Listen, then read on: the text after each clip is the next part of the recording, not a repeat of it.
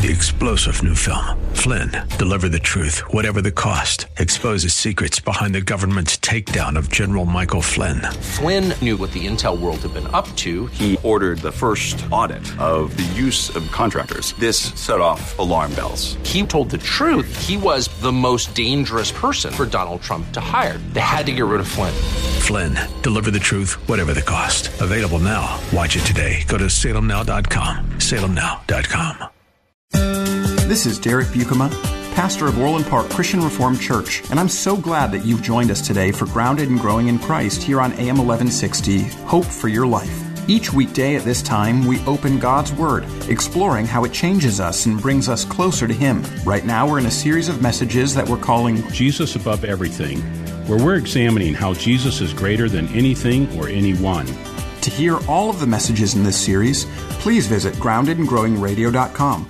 And if you'd like to help provide financial support for this radio ministry, you can make a gift of any size at that same website, groundedandgrowingradio.com.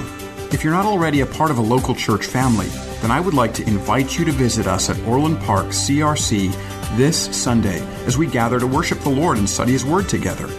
To find our service times and location information, just visit groundedandgrowingradio.com. And now, let's open God's Word to see what He has for us today.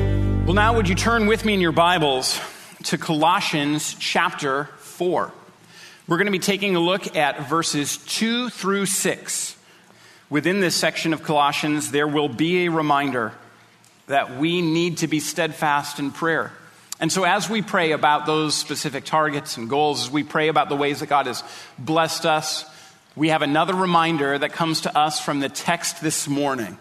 So, let's give our attention to Colossians chapter 4, verses 2 through 6. And let's remember that this is God's word. Continue steadfastly in prayer, being watchful in it with thanksgiving.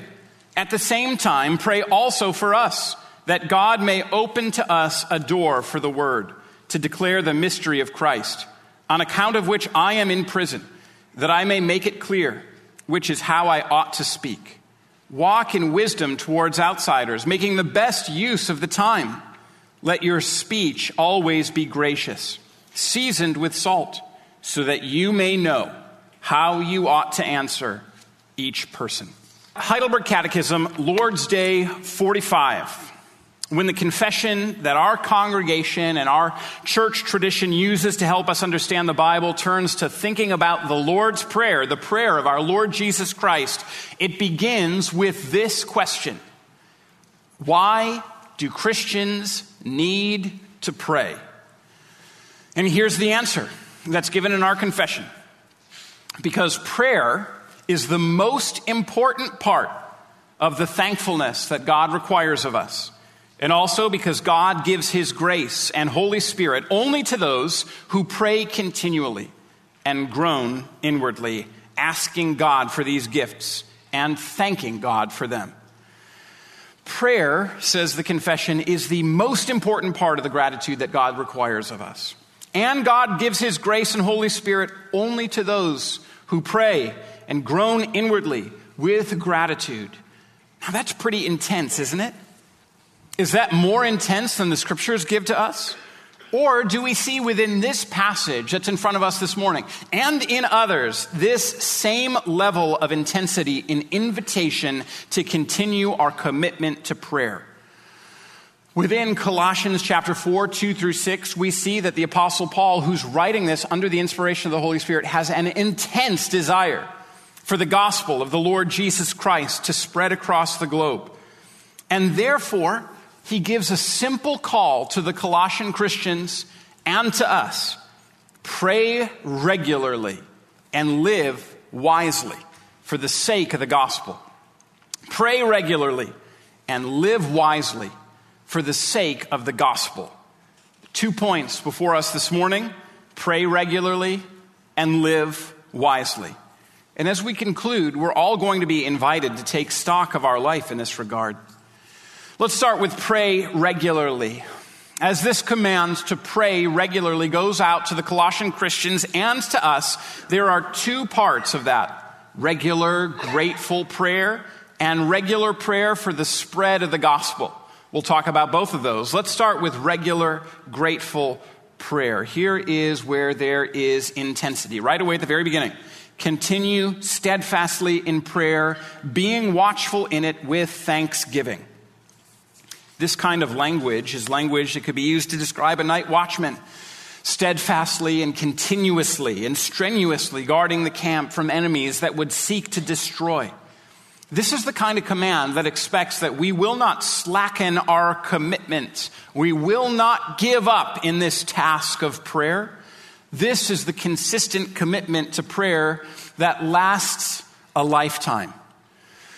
Have you seen benefit in your own life or in the life of another that comes from prayer carried out over the long haul? Well, let me tell you a couple of testimonies. When I was in college, I had the privilege of uh, getting to know a, a ministry leader on campus at Wheaton named Brian. He had become a Christian in college. He had heard the gospel message and had believed in the Lord Jesus Christ. And so captivated was his heart by the gospel message, had to tell his parents about it. Now, I, I, don't know if you have grown up just always knowing, knowing the truths about the Lord Jesus Christ, always trusting and serving in Him. I don't know if you came to faith at a certain point in your life and so experienced that stark difference between what was and what is after you trust in the Lord Jesus Christ. I don't know if you've ever seen that, if you haven't personally experienced that stark difference, but for Brian, his life was totally changed. Everything became clear to him the need for him to trust in the Lord Jesus Christ, the fact that his whole life had to hang on that. And he said, When I tell my parents this, they are going to be so excited and they're going to become Christians too. He said that he had prayed about it, how he needed to tell his parents. He decided he was going to make breakfast for them. He was going to share the gospel with them. They were going to get converted. They were going to have some coffee, and then they were going to hit the neighborhood and tell the neighborhood all about the gospel of the Lord Jesus Christ. He said it didn't happen that way. He went home, he made breakfast for his parents, he shared the gospel with them. His mother began bawling. You joined a cult, she said. She was terrified. His dad got angry and left the room, wouldn't speak to him the rest of the weekend. He said, Did not go like I thought. We did not get together to go attack the neighborhood with the gospel. He said, Man, it may be that this will require more long term prayer. And so he said, from that day forward, I made a vow that I would pray each day that my parents would come to know and trust in Jesus. And so I prayed, and I prayed, and I prayed. And years passed, and nothing happened.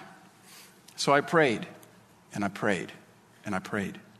He said, then one day, as my parents were getting older, my mom called me and said that there was a, a, local church in her area that had this Bible study fellowship that she decided she was going to go to. And so she went to it. And he's like, Yeah, mom, pay attention. Pay attention to what you're reading and studying there. And, and, and so she studied, and, and he said that about a year later she called and she said, Brian, I'm a Christian. I've come to trust in Jesus. And he's like, Great you can join my daily prayers now for dad. And so he and his mom prayed and prayed and prayed that his father, that her husband would come to trust in the Lord Jesus Christ.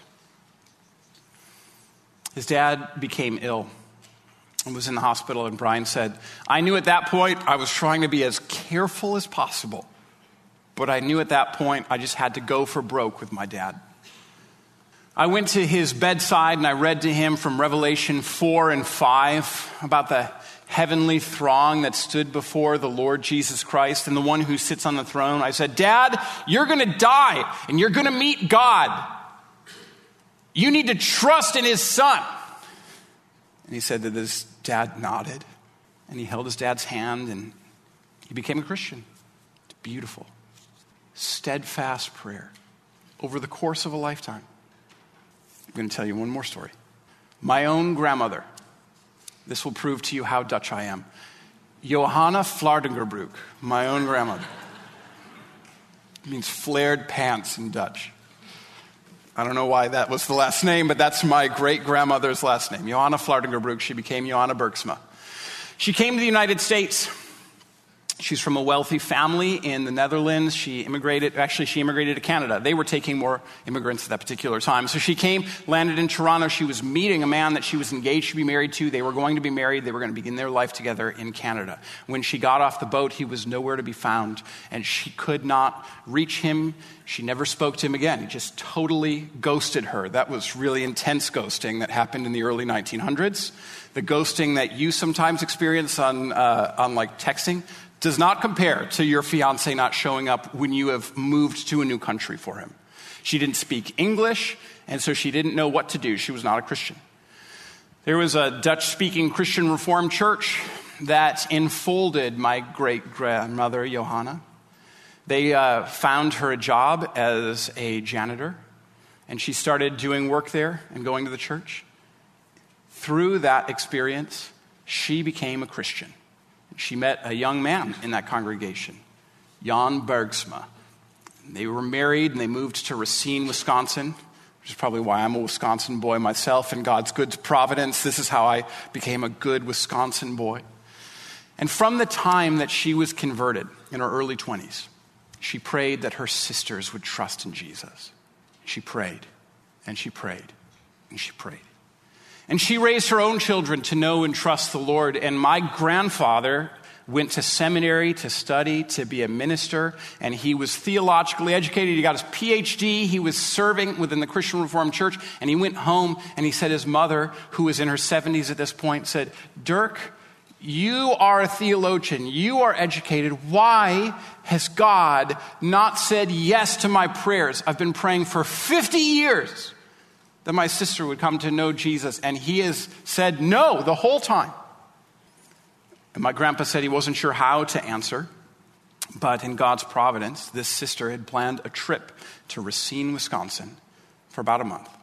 She came across and lived with my great grandparents for a month, and in that month, Johanna Flardingerbroek shared the gospel with her sister, and she believed. She came to trust in the Lord Jesus Christ in that one month trip to Wisconsin, and then went back home to the Netherlands. And then my grandpa told me that uh, great grandma Johanna said, Dirk, I feel a little ill. I'm a little sick. I'm going to lay down. And she lay down and died. Having just seen the fruit of 50 years of prayer, continue steadfastly in prayer don't stop. Don't give up. Don't think that because it hasn't happened in one day or one week or one year or one decade that God is not listening. God is listening. God hears every prayer that is offered up every time that we pray it. There's not been a single time where a Christian is offered up, Lord, your kingdom come and your will be done, that God has not heard it He's waiting for the time when the amount of prayers will reach its appointed conclusion and the Lord Jesus will return. But just because we have not yet seen it does not mean that He is not here, does not mean that He's not acting. Continue steadfastly in prayer. Don't stop. Today's message in our Jesus Above Everything series will continue in just a moment. We wanted to let you know that you can download a copy of the ebook Answering Seven Hard Questions That Christians Ask absolutely free when you visit groundedandgrowingradio.com. While you're there, you can also listen to past messages of this radio program. This radio ministry is supported by gifts from listeners like you. To support this ministry, you can give a gift of any amount when you visit groundedandgrowingradio.com and click on the Give a Gift button. We appreciate your support as we share this work with listeners across Chicagoland. Now, we continue with today's message from Pastor Derek on AM 1160, Hope for Your Life. You see how this has been a theme that Paul has, under the inspiration of the Holy Spirit, woven throughout the book of Colossians? Continue steadfastly in prayer, being watchful in it with thanksgiving. With thanksgiving. This is one of the great themes of the book of Colossians gratitude and thanksgiving. And here it shows up again that as we pray, as we are steadfast in prayer, as we are vigilant in prayer and watchful in it, one of the things that should characterize our prayer is gratitude, is thanksgiving. Thanksgiving is coming up this week. And Thanksgiving is a reminder to us that we are supposed to be thankful all year long, not just at not just at Thanksgiving time, not just on Thursday of this week, not just one day a year to set aside. All year long, we're called to gratitude. Now, if we did an audit of our prayers, if we were to break down the amount of time that we spent in various parts of prayer, how much would be expressions of gratitude and thanksgiving? And how much would be asking for stuff? Even good things. I think that sometimes we can be nervous to ask that question because, like, oh my goodness, if gratitude is supposed to characterize my prayers, I might not want to admit what percentage of time my prayers might be taken up with gratitude. But it's important to look at it, to audit it. How much of your prayer time is in expressions of gratitude and thanksgiving?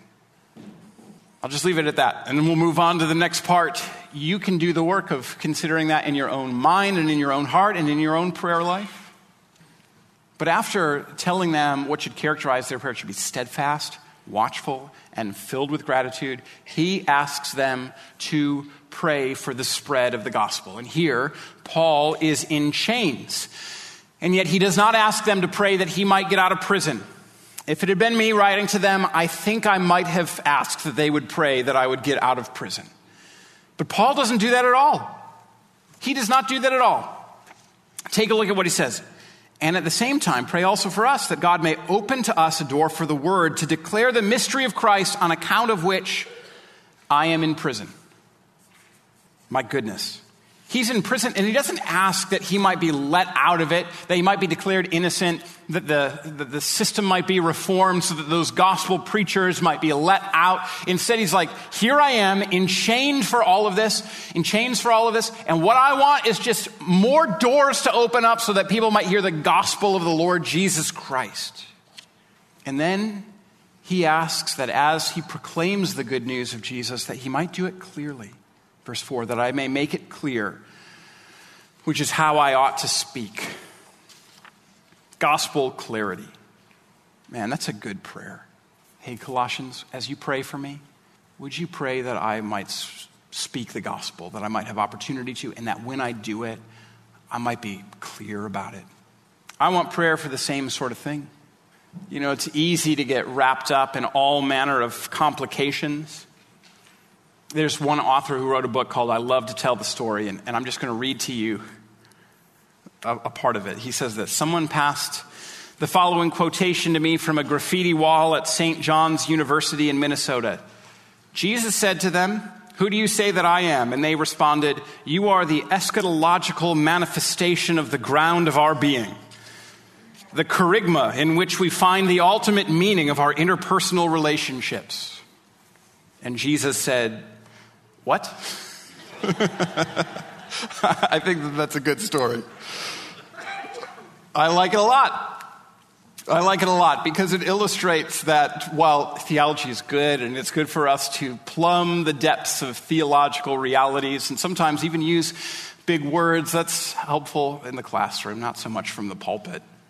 I'm not sure, I mean, God is so powerful, so he could take all of those complicated words and, and make a Christian. But, but the thing is, is that as, as Paul knows that it's his task to spread the gospel, he's like, hey, just help me to be clear in talking about all of it. Why clear? Because the message is so powerful. It doesn't need any complicating features dragging it down. He simply wants to declare that Jesus is God and that his life and death and resurrection is enough for you. And nothing else is. And nothing else will save. And when you die or I die, nothing else will give to us eternal life except Jesus. Our lives depend on it now and forever. It can be easy to complicate things.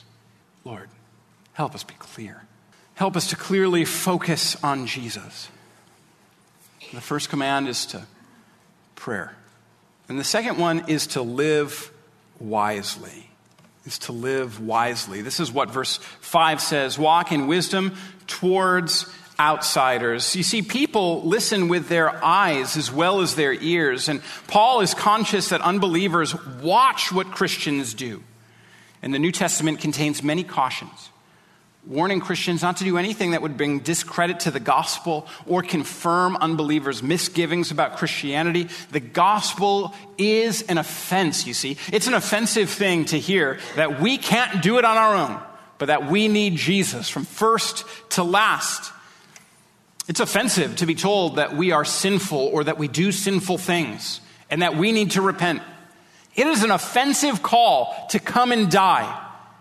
And so we need to make sure that the gospel is the offense and not our own lives. Christian conduct itself has a missionary function. It's not all we're called to do in evangelism, but it is a portion of it. Walk in wisdom, act wisely. Making the best use of time is the way that that sentence is finished. Walk in wisdom towards outsiders. Making the best use of time, the way that the language is, is like buying the time, buying back the time. It implies that believers need to capitalize on every chance to use every moment to the fullest. Do we put off what should be done now? Do we sometimes think that others will do it? Do we give to our missionaries? And think our task is complete? Do we care more about our own financial situation or comfort than the eternal destiny of our neighbors? You ultimately can't outsource your evangelism, and you cannot decide that you are going to give to other people who manage their life a little bit better than you do. We have to buy up the time. It's an invitation to be wise. Life is so short. And if we're not wise in the way that we structure our lives and our time, we will find that we just have simply lost it. Or we'll find that we've wasted it. There's a song by a band that I love. They might be giants. It's called uh, Older. And it's just, you're older than you've ever been, and now you're even older, and now you're even older, and now you're even older. You're older than you've ever been, and now you're even older, and now you're older still. That's the whole first verse. It's, um, I was watching a documentary about them, and they're like, man, what a morbid little band. The point of that song is basically like, you're going to die. And people don't like that reminder, but the reality is, all of us have lives that are term limited. None of us knows how long that's going to be, but at a certain point, our heart will beat for the last time. And for those of us that are in the Lord Jesus, that are Christians, what is mortal will be swallowed up by life. And we will experience a life everlasting in the presence of God. But the fact that life is so brief should remind us that we are invited to make wise use of all of our time. If we don't steward our time right, we will waste it. We will lose it. We will find that we never have enough of it. And so, part of wisdom towards outsiders for the sake of the gospel is is recognizing my life is limited and time is going by quicker than I would like to imagine. My, I need to use it right. And then let your speech always be gracious, seasoned with salt, so that you might know how to answer each person. So that your speech might be seasoned with salt. Now, what could that mean? Well, I'm going to tell you right now that salt makes food delicious. Have you ever tried to be on a low salt diet? I'm not a doctor, but I don't recommend it. It may be that it's required for your own state of health, but you know, if you try to eat a dish with no salt and a dish with salt, I'm going to go with the salty one. One time I went to McDonald's, they forgot to salt the fries. Oh my goodness. I've never been angrier in a McDonald's in my life. Because this like treat of a food became surprisingly bland and not really that much less healthy, un- unhealthy, less unhealthy. Salt makes food delicious. It's the reason that we use it as like the most common seasoning in all of our cooking. If you throw something on the grill, if you just put some salt on it, it's going to bring out the flavor. It's going to be delicious. And so here's the command don't be bland in the way that you talk to other people. If you are a person that is that just is like boring or bland, it's not a wise way to act towards outsiders. It's not, way to, not a wise way to invite people into the fullness of life in Christ Jesus. We, you and I who are in Christ, we're called to live, genuinely live, the kind of flavorful life that's attractive to those that don't know the Lord Jesus Christ. The, even the words that we speak should have like an enjoyable sense to all of them that, that characterizes our, our, Christian trust in the Lord Jesus. We're, we're not called to, to bland, kind of vanilla statements. We're called to a life that is full and rich and complete and seasoned with salt. So it's delicious, you know, metaphorically. But here's, here's what has been a saying that has, has worked its way out through Christian history. There was a, a, a, saint, Saint Irenaeus, a bishop in the early church. He said, The glory of God is a human being that's fully alive. And I think that's important for all of us to recognize. It is good for us to be solemn and somber at times, but it's also important that we be clearly joyful You've been listening to today's message from Pastor Derek Buikema in our series, Jesus Above Everything, where we're examining how Jesus is greater than anything or anyone. To learn more about Orland Park Christian Reformed Church, listen to past programs, and to give a gift to support our work preaching the Bible on AM 1160 Hope for Your Life, visit us today at groundedandgrowingradio.com. And while you're there, please sign up to download your free copy of the ebook answering seven hard questions that Christians ask. Again, that's groundedandgrowingradio.com. This is Pastor Derek Buikema, and on behalf of Orland Park Christian Reformed Church, we want to thank you for your support and partnership in proclaiming the gospel here on AM 1160 Hope for Your Life. If you're looking for a local church to call home, Orland Park Christian Reformed Church welcomes you to worship with us this Sunday. You can find all the details online at groundedandgrowingradio.com Thanks again for joining us, and until next time, may God bless you. Three star general Michael J. Flynn, head of the Pentagon Intelligence Agency, knew all the government's dirty secrets. He was one of the most respected generals in the military. Flynn knew what the intel world had been up to, he understood its funding. He ordered the first audit of the use of contractors. This set off alarm bells. The explosive new documentary, Flynn, Deliver the Truth, Whatever the Cost, uncovers the facts behind this scandal. Flynn told the truth. He was the most dangerous person for Donald Trump to hire. I find out the worst enemy that I'm going to face in my life is right here in America. They took my assessment and they wanted me to change it. And I was like, I'm not changing it. They had to get rid of Flynn with in depth interviews, archival footage, and never before seen personal records of the man behind the headlines. I just felt like I was drowning. Flynn, deliver the truth, whatever the cost. Available now. Watch it today. Go to salemnow.com. Salemnow.com.